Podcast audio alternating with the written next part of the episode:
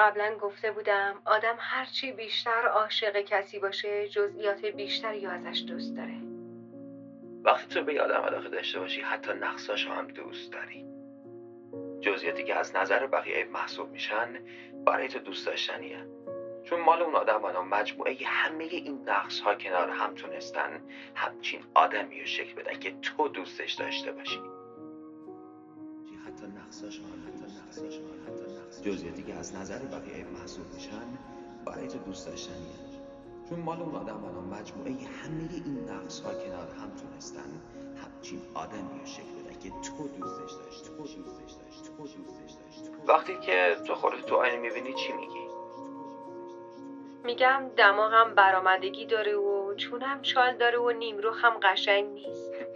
ولی من میگم نیمروخت خیلی قشنگه چون نیمروخ توه. چون بخشی از صورت توه. بخشی از وجود توه.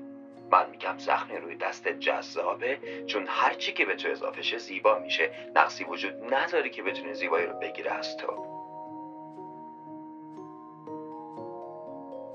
من میگم زخمی روی دست جذابه. چون هر چی که به تو اضافه شه زیبا میشه. نقصی وجود نداری که بتونی زیبایی رو بگیره از تو.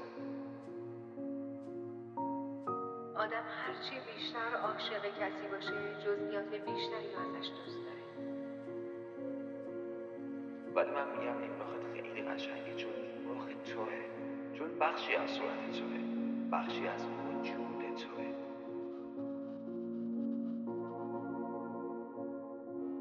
اینا فیلمه کتابه قصه است. اما قصه ها رو آدم مثل من تو نوشتم آدمایی مثل من تو بازی کردن. زندگی کردن.